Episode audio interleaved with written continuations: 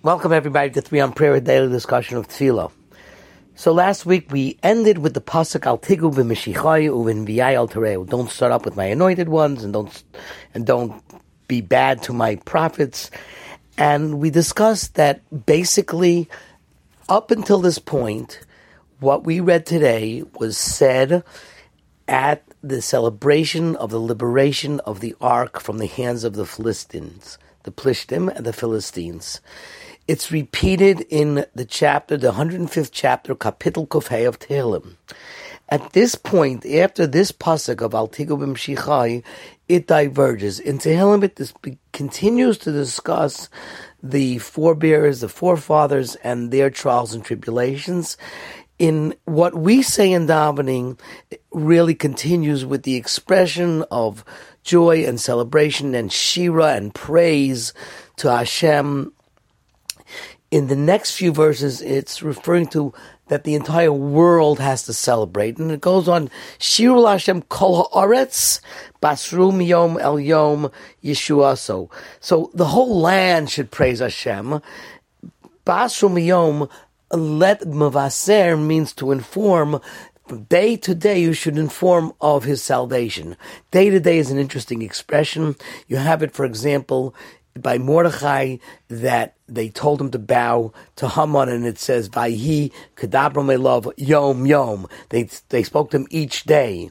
And when it came to Yosef, where Potif- Potiphar, the wife of Potiphar, wanted to seduce him, it says that she was speaking to him yom yom every day. Yom yom means not just today, but today should be the same enthusiasm as yesterday. So Basum Yom Yom so I believe means that you want to go ahead and broadcast Hashem's salvation today.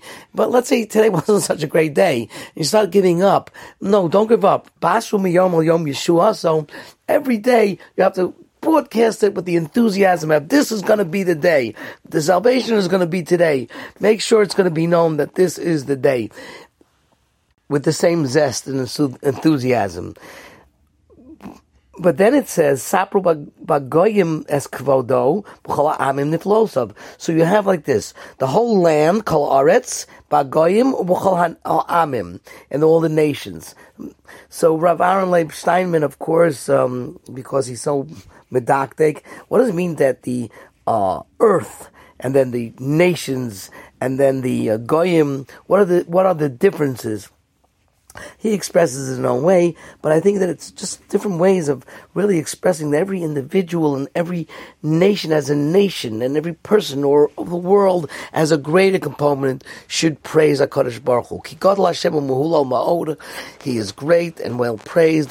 V'norahu al kol Elohim. Now we're transcending people and we're going up and saying that um, that Hashem is greater than any concept of any god or image. Nora, who is more awesome, I'll call Elohim, on all types of deities, doesn't, who don't really exist. And we'll see that in the next pasuk, in which we conclude the first part of Hodu.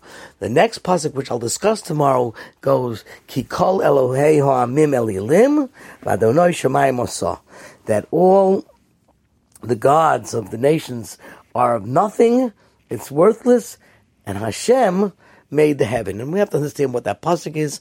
And if you notice in Shul, there's a clap, and that's one end.